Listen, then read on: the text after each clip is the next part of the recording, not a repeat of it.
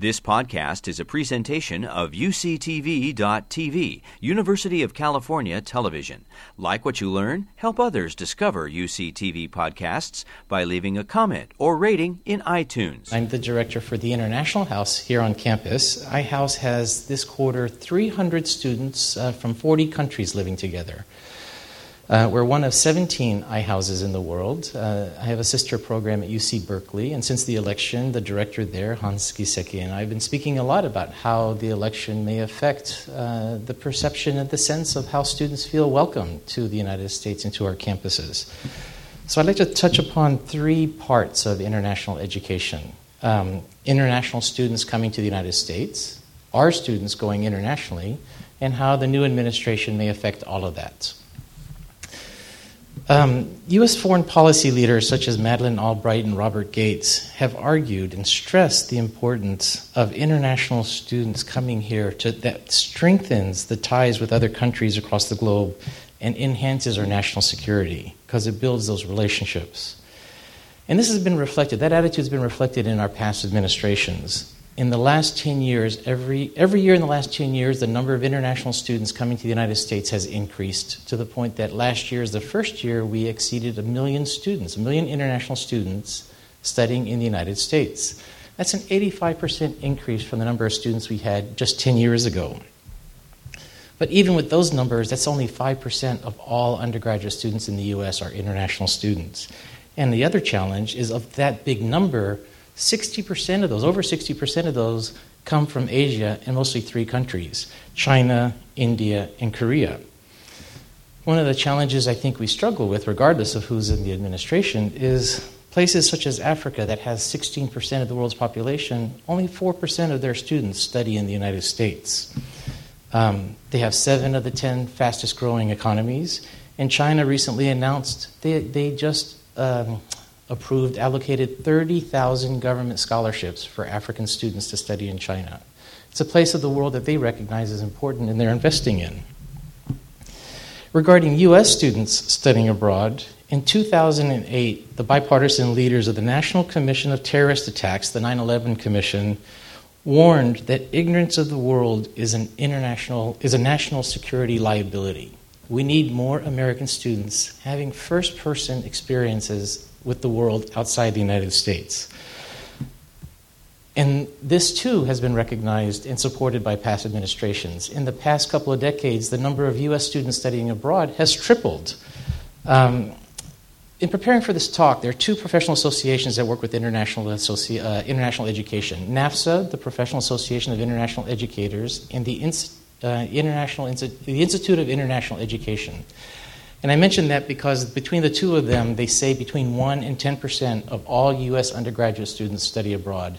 So, regardless of which number you use, you can still say that fewer, 90% of U.S. students will get an undergraduate university degree and have never studied outside the United States. And that's what we're producing collectively in the United States with, with, our, with our undergraduate students. So, how is the next, gener- how is the next administration going to affect that. International students coming here, our students going there, and I think, as all the other speakers have mentioned, it's still speculative. We don't know. Um, there are two things. There will be policies that will be developed, but independent of policies, there'll be attitudes. There'll be perceptions and senses of fear. I mean, I think all of us have heard stories already about vandalism, about students being intimidated, about students being harassed.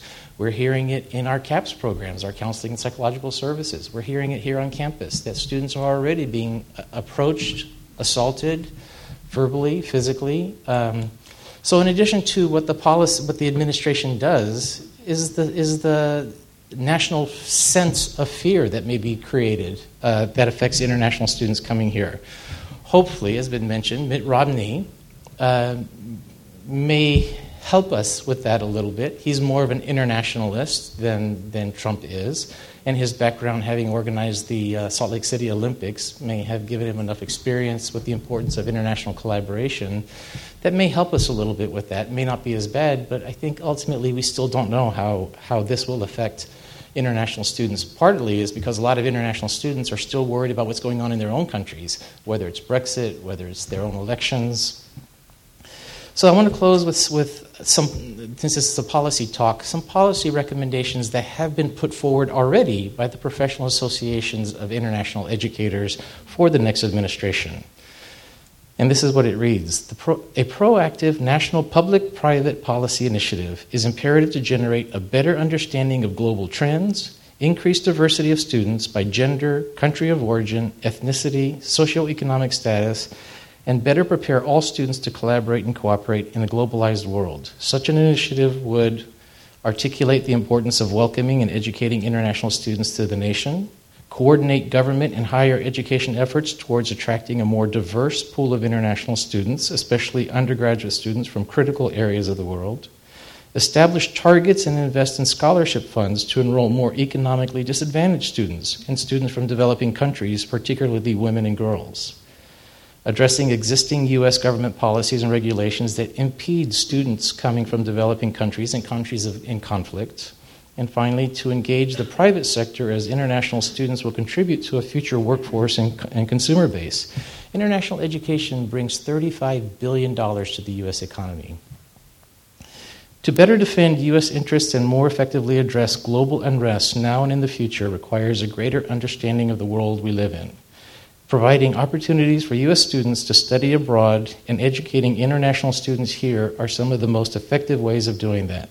The United States must proactively seek to educate a more globally and economically diverse population. The next president should make this a priority.